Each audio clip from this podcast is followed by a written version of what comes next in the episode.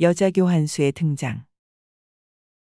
여자 전화 교환수가 등장한 것은 1920년 경성우편국에서 1어가 가능한 보통학교 졸업 조선 여성을 채용하면서부터였다.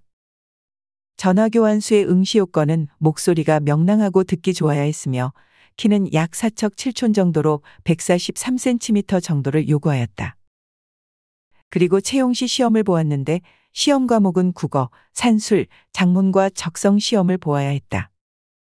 전화교환수의 대체적인 나이는 15세에서 18세 사이였는데 가장 바쁜 시간은 오전 11시부터 2시까지의 시간이었으며 이들의 임금은 5에서 6년 정도 일해야 30에서 40원 정도를 받을 수 있었다.